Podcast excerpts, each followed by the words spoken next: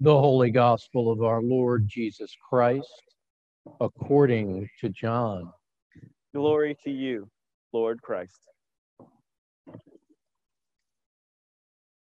Jesus said to his disciples, As the Father has loved me, so I have loved you. Abide in my love. If you keep my commandments, you will abide in my love just as I have kept my Father's commandments and abide in his love. I have said these things to you so that you may that my joy may be in you and that your joy may be complete. This is my commandment that you love one another as I have loved you. No one has greater love than this to lay down one's life for one's friends. You are my friends if you do what I command you. I do not call you servants any longer because the servant does not know what the master is doing. But I have called you friends because I have made known to you everything that I have heard from my Father. You did not choose me, but I chose you. And I appointed you to go and bear fruit, fruit that will last, so that the Father will give you whatever you ask in my name. I am giving you these commands so that you may love one another. The Gospel of the Lord. Praise to you, Lord Christ. Before I begin, I'd like to say Happy Mother's Day to those of you who are moms. Uh, none of us could be here without a mom, and for that we are grateful.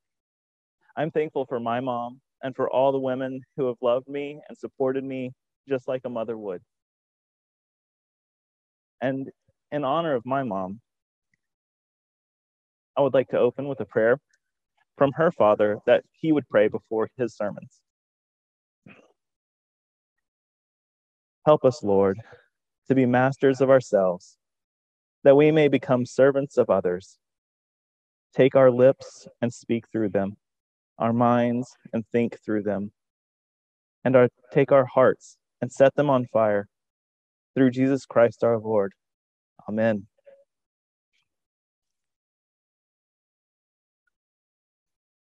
So, how do you say goodbye? And I don't mean the actual word. So, I don't mean aloha or sayonara or peace out, homie.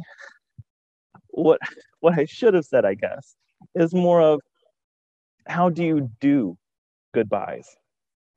We are in a window right now of time, uh, the spring, when our young adults are graduating from high schools and colleges and uh, further degrees we send them a congratulatory card and hopefully with some money in it.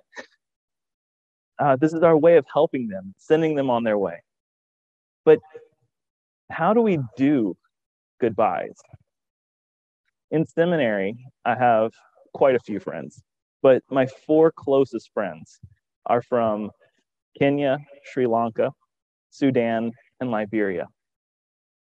And three of them are graduating and going back to their countries of origin when my wife and I had them over last month, at the end of the month, to celebrate our 16th uh, wedding anniversary, one of them proposed that we should have uh, a Last Supper. Um, I was so touched. My friends are so intentional in what they do, and they imitate Christ so well, and it's just inspiration, inspiring. So I asked what they would like to have for dinner, because I wanted to make a special dinner as our last supper. And my friend from Kenya, he goes,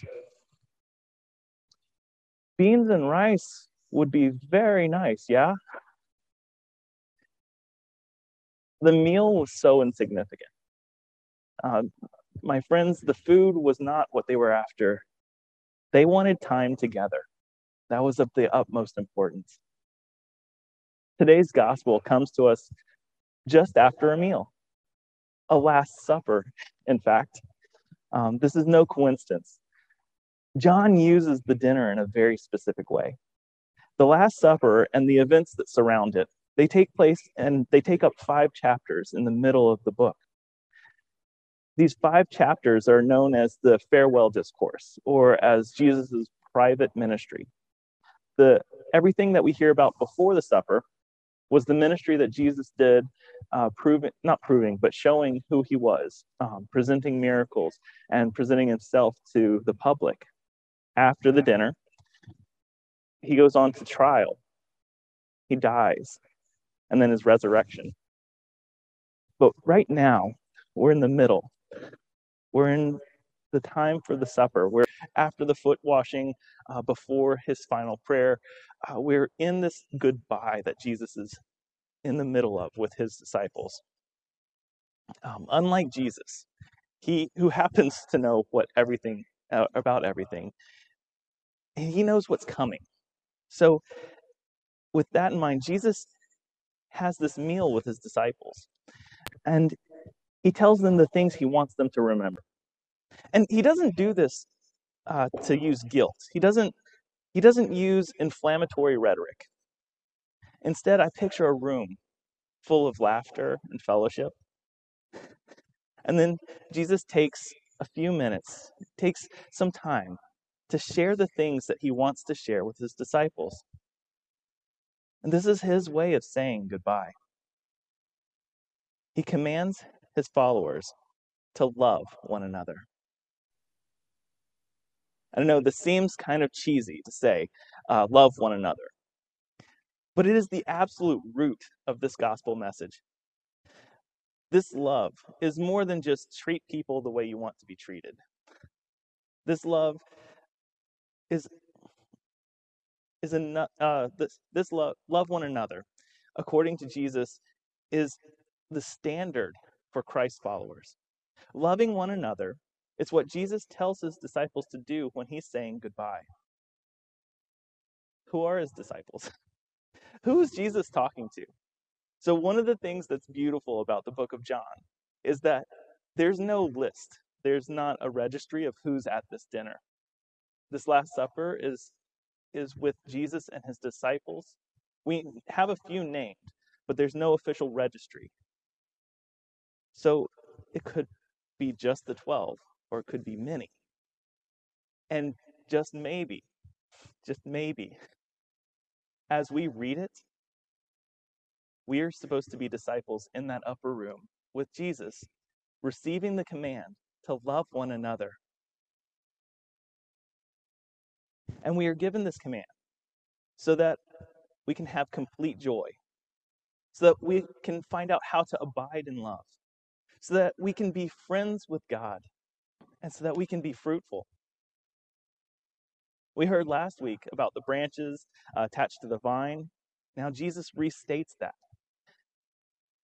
And his command is that the fruit is love, and the fruit is loving one another. Jesus both commands and invites his disciples to live in such a way that our joy, friendship, and fruit are all based in love for one another. Jesus even sets the standard for loving one another with his most explicit definition of love in, in the entire gospel by telling them there is a greater love has no one than this that someone lay down their life for their friends. As I mentioned before, Jesus does not do this to elicit guilt. He doesn't say, I'm about to go die for you and your sins, so you had better um, act right and earn it. No, instead, he's defining for his disciples, us, that what he is about to do is out of love for us, and that we should love one another in the same way. Now comes the question What is laying down our lives? Is it physically dying for someone else? Maybe. But here in America, dying for someone else does not present itself very often. This is a good thing. And I personally love living in a world, uh, in the world of safety that we've created. But I wonder, what does laying down one's life for our friends look like? I propose that laying down one's life most of the time is time. what I mean is, we each receive 24 hours a day when we wake up. These minutes, these hours, they're precious. And we have to decide how we're going to divvy them up. We have to decide what time, uh, what to, to do with our time, how are we going to dedicate our time, and what we are willing to lay our life down for. When we look at our calendars, we see what we spend our time on. Jesus commands us to love one another, lay down our lives for one another. Again, he does not say this for guilt. He does not say this to make us feel bad for not spending t- enough time with those that we claim to love. He says this so that we can abide in love, so that our joy can be full. I frequently lay down my life for homework, for papers, for projects, for assigned readings. And these are all good things. But sometimes it's important that I lay down my life, that I give up chunks of my time for my friends who need my time. When I say yes to spending time with friends and I love them by being present with them, I am laying down my life for them. Laying down our lives for our friends in order to love them takes time. At a conference I went to about 10 years ago, I heard a speaker encourage us to pick eight, pick your eight. He said there's room enough around a hospital bed for eight people. So he said, um, to picture yourself at a ho- in a hospital bed, about to die. And he said, "Who are your eight? Who are the eight people you would like around you and around that bed?" And then he said, "Are you living today in a way that would make them want to be there?" I went away from that conference pondering this on the seven hour drive home. And I picked my eight. And I went to them and I told them. And then I tried to live my life loving them and making time for them, laying down my life for them. Um, I was not trying to earn their love, but to love them in a way that would invite them to want to be with me if something happened. Sadly, I failed one of them.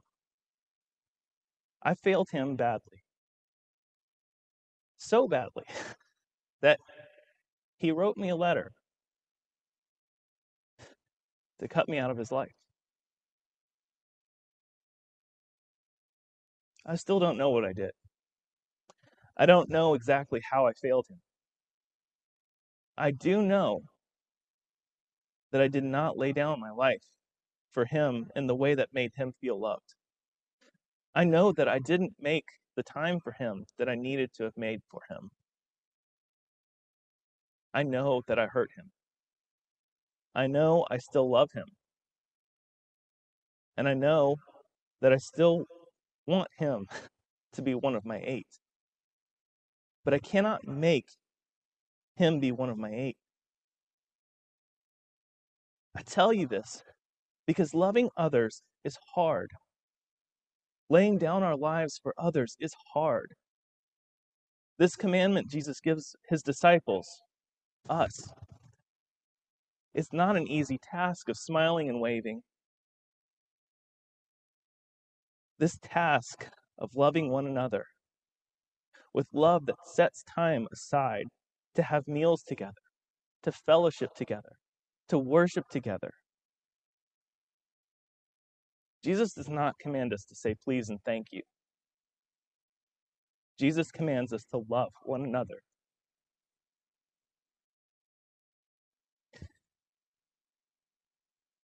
And to do that so that our joy can be complete, so that we can abide in His love, so that we can be called friends of God. Because loving His disciples is loving Him. Oh, Amen